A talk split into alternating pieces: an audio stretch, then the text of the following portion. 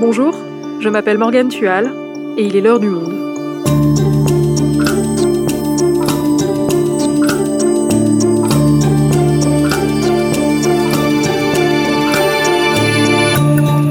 Aujourd'hui, que sait-on exactement de l'origine du Covid-19 Plus de 18 mois après l'émergence de la pandémie, le mystère n'a pas encore été percé. Mais l'hypothèse d'une zoonose, qui fait du SARS-CoV-2 un virus transmis par une espèce animale, est maintenant concurrencée par une autre hypothèse, celle d'un accident de laboratoire à l'Institut de virologie de Wuhan. Stéphane Foucard, journaliste au service Planète du Monde, nous détaille les différentes hypothèses. Covid-19, l'hypothèse d'un accident de laboratoire relancé, un épisode produit par Clément Baudet et Adèle Ponticelli. Réalisation, Amandine Roupillard.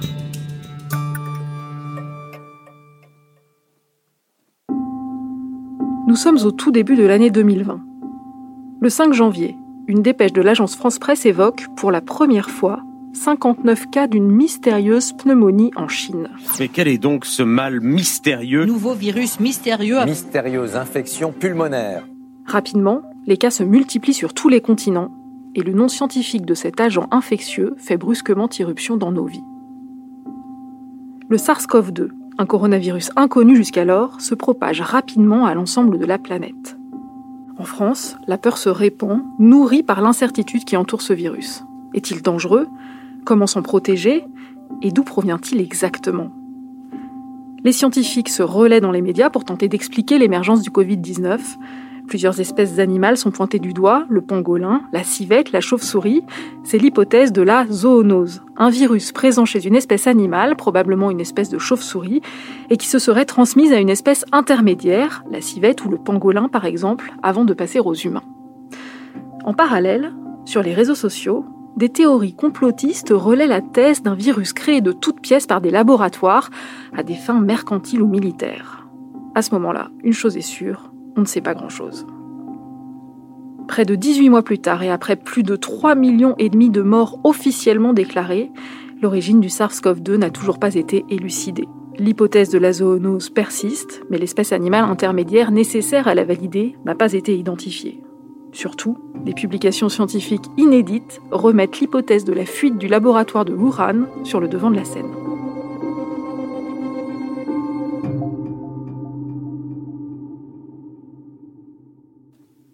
Stéphane, on entend beaucoup parler en ce moment de l'hypothèse de l'accident de laboratoire pour expliquer la pandémie.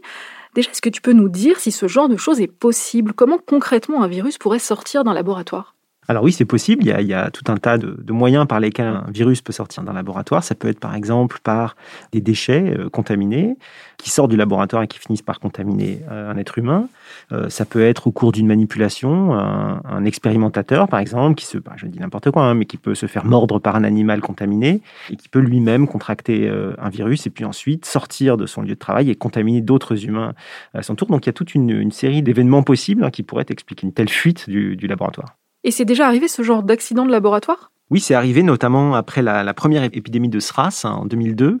Plusieurs laboratoires en Asie, en particulier deux à Pékin, ont récupéré le virus pour euh, l'étudier.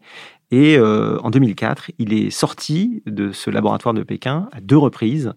Par chance, c'est un virus qui est beaucoup moins contagieux que le SARS-CoV-2, et donc les chaînes de contamination ont pu être interrompues sans qu'il y ait un retour de l'épidémie. Mais en tout cas, ce qui est sûr, c'est que euh, il est déjà sorti de laboratoire. Il y a déjà eu des accidents de laboratoire qui ont conduit en fait à la remise en circulation, même euh, temporaire, hein, de, ce, fameux SARS-CoV-1.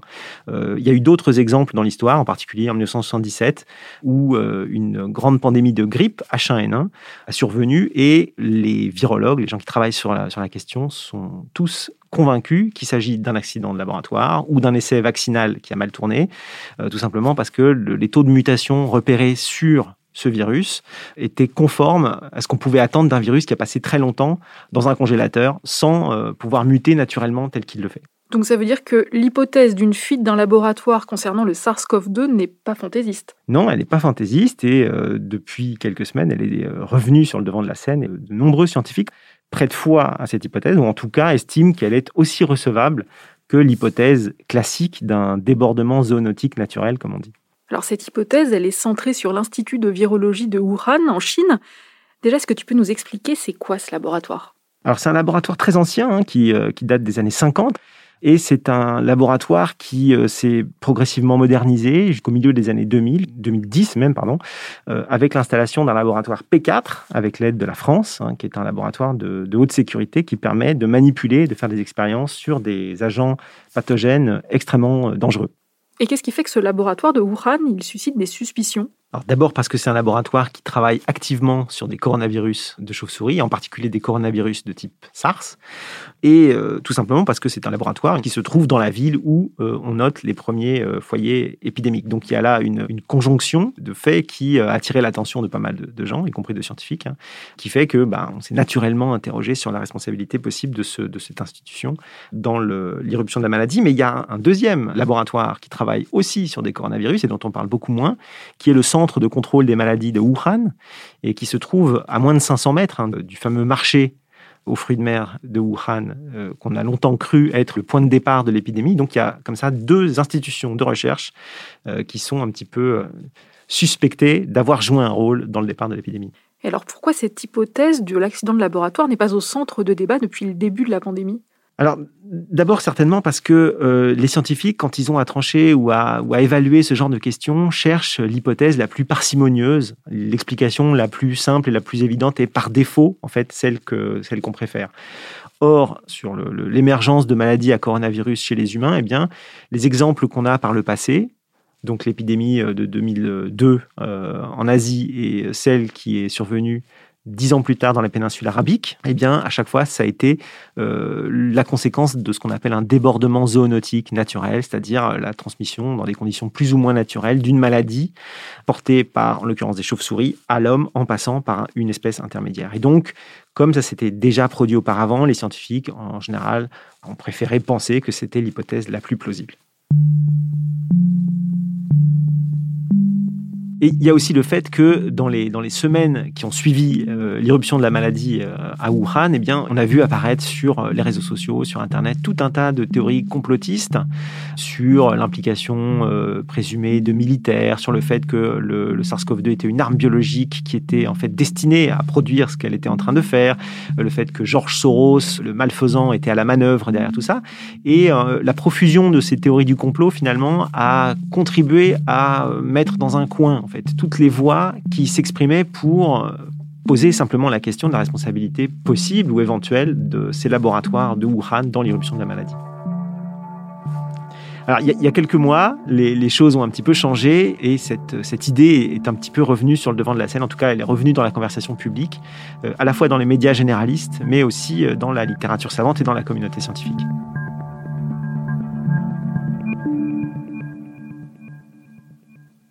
Et comment ça s'explique? Qu'est-ce qui s'est passé à ce moment-là?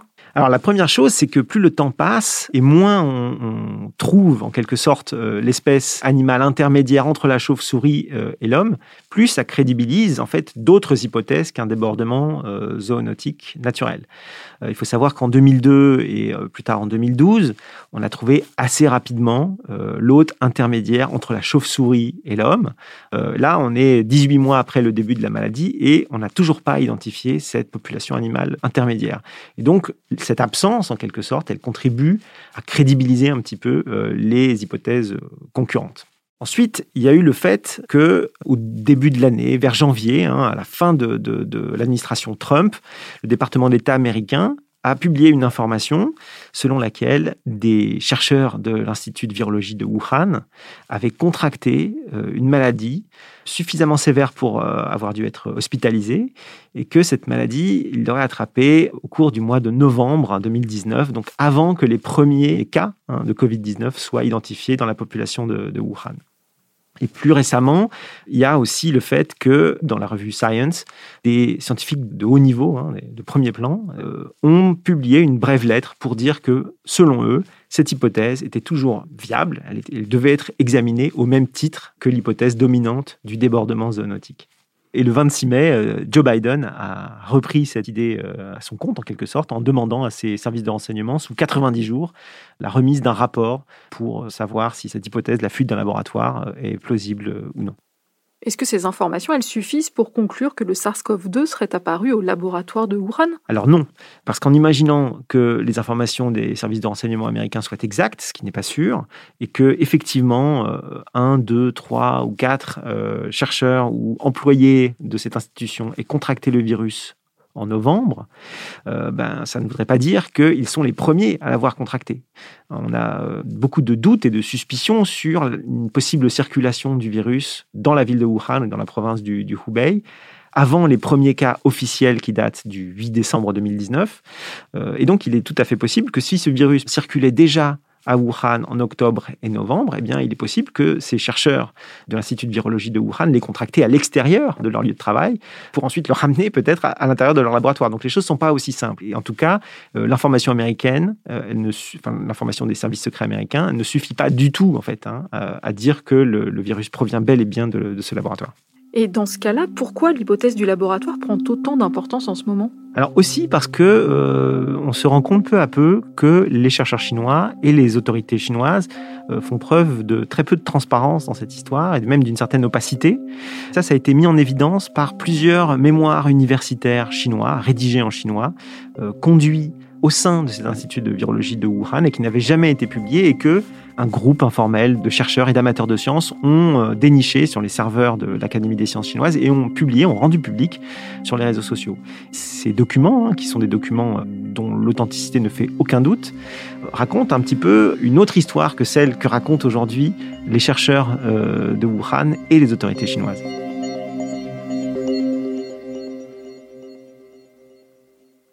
Alors qu'est-ce qu'il y a dans ces travaux? Qu'est-ce qu'ils nous apprennent? Il y a euh, dans ces travaux un mémoire de master qui décrit six cas cliniques d'ouvriers qui travaillaient dans une mine désaffectée de, cuivre et qui euh, travaillaient en fait à dégager les galeries du guano des chauves-souris.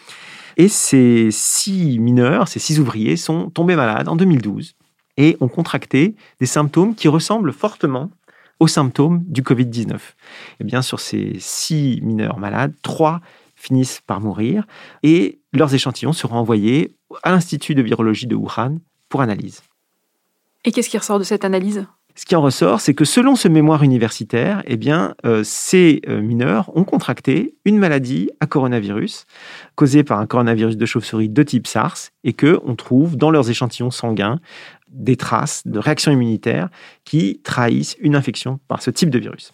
Et là où les, versions divergent, c'est que aujourd'hui, selon les autorités chinoises et les chercheurs de Wuhan, eh euh, ces mineurs, ces ouvriers, ne sont pas morts d'une maladie causée par un coronavirus de chauve-souris, mais par une infection à un champignon pathogène. Or, dans ces mémoires universitaires qui ont été rendues publiques sur les réseaux sociaux, il n'est à aucun moment euh, mention d'un tel champignon pathogène.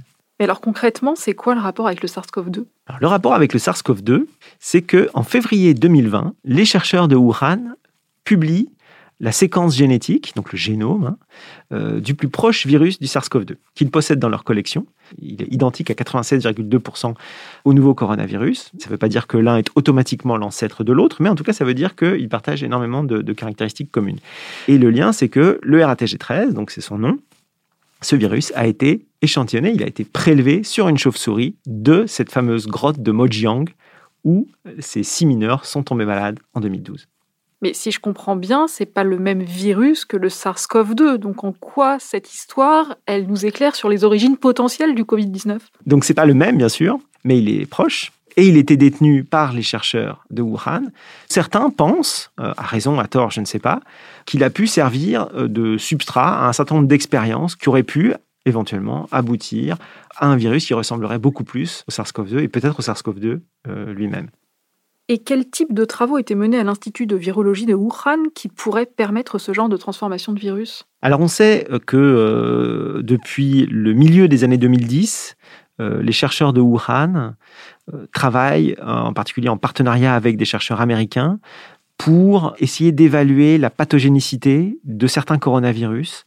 Euh, les chercheurs de Wuhan ont créé un virus chimérique à partir de coronavirus, euh, de manière à infecter des souris humanisées, c'est-à-dire des souris transgéniques modifiées de manière à ce qu'elles expriment des récepteurs qui sont la porte d'entrée du virus dans les cellules.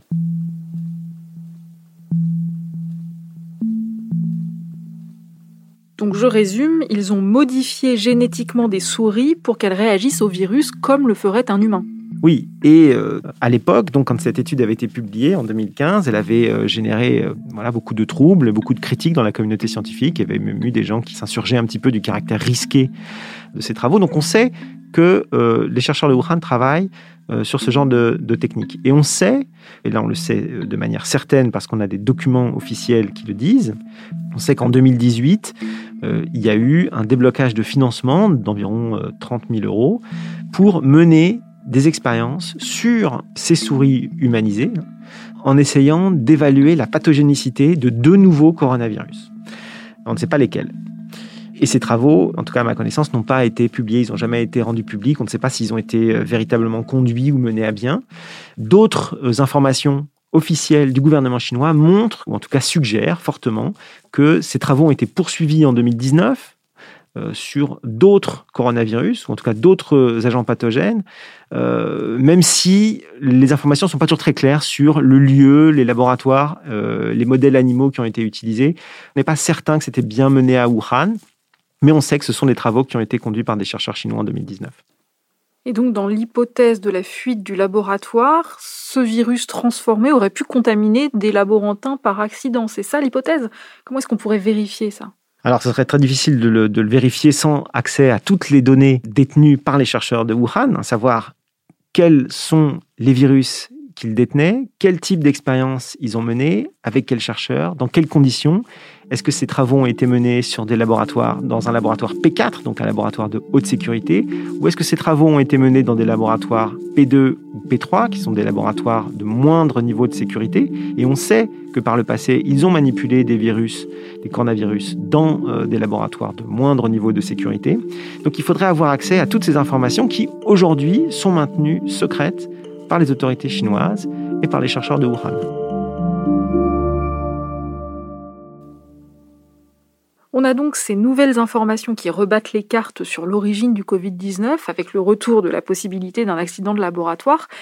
Est-ce que c'est désormais considéré comme l'hypothèse la plus probable ou pas? Non, même si c'est difficile en fait hein, de répondre euh, fermement à cette question dans la mesure où il n'existe pas de sondage. Euh, d'ailleurs, on serait bien en peine de savoir à quelle communauté scientifique poser la question, puisqu'il y a beaucoup finalement de, spécialités différentes qui s'intéressent à cette question. Il y a des virologues, des immunologistes, des épidémiologistes, des gens qui travaillent sur l'écologie des virus. Enfin bref, c'est très compliqué et très difficile de savoir laquelle de ces hypothèses en présence est dominante. Moi, mon sentiment, c'est plutôt que l'hypothèse du débordement zoonotique naturel reste l'hypothèse euh, dominante et qu'elle le restera tant qu'on n'aura pas plus d'éléments sur une possible implication du laboratoire. Il faut aujourd'hui rappeler que l'hypothèse de la fuite du laboratoire, elle n'est étayée que par des questions en suspens et pas par des éléments de preuve tangibles.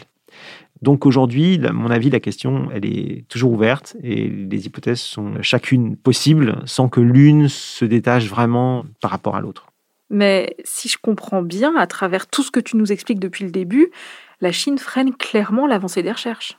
Oui, encore une fois, il y a énormément de données qui restent inaccessibles, à commencer par les données euh, épidémiologiques, hein, puisque aujourd'hui, une des grandes questions, c'est de savoir quand est-ce que le virus a commencé à circuler à Wuhan et dans la province du Hubei.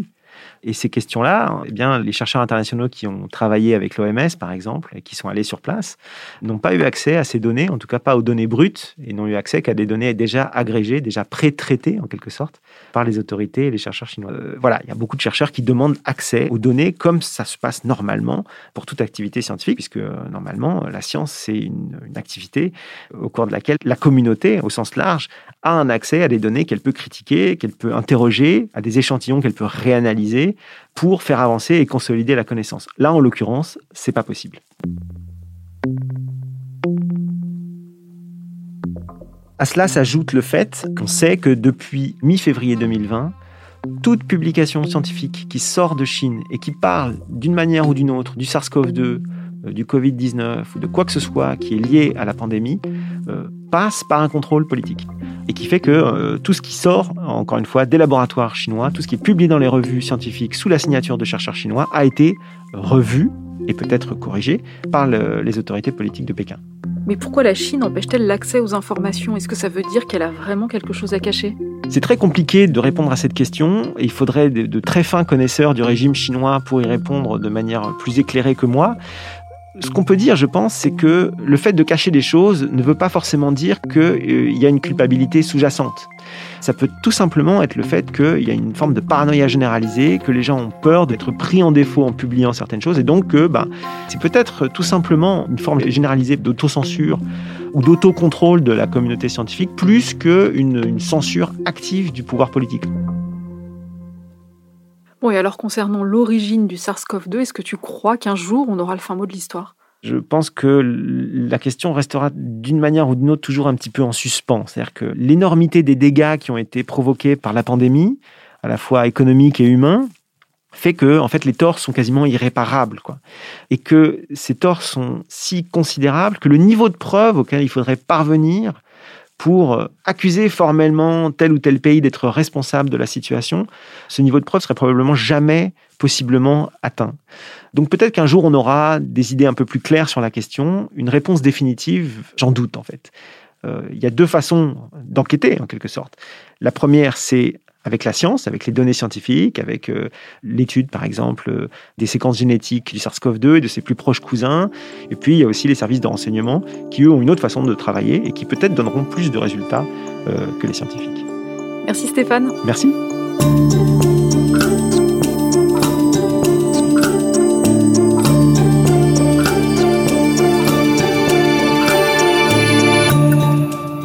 Souhaitez en savoir plus sur le sujet, vous pouvez lire les articles de Stéphane Foucard dans la rubrique Coronavirus et pandémie de Covid-19 sur notre site lemonde.fr.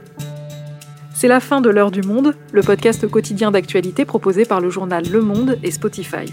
Pour ne rater aucun épisode, vous pouvez vous abonner gratuitement sur Spotify ou nous retrouver chaque jour sur le site et l'application lemonde.fr.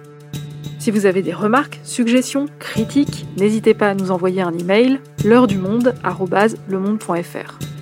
L'heure du monde est publiée tous les matins du lundi au vendredi. On se retrouve donc très vite. À bientôt.